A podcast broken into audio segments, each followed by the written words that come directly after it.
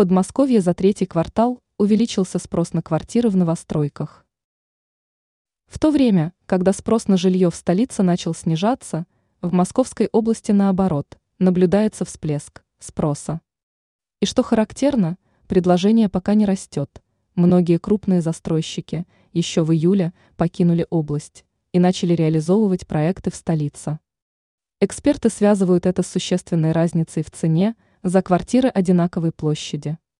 Но, как сообщает РБК, третий квартал показал, что в Подмосковье еще очень устойчивый спрос на квартиры в новостройках. По сравнению со вторым кварталом, спрос в третьем квартале вырос почти на 43%. Ожидаемо, доля квартир, приобретенных по ипотеке, в общем объеме покупки составила почти 85%. Как и в Москве, горожане не стали дожидаться, пока банки начнут поднимать ставки по кредитам из-за повышения Банком России ключевой ставки.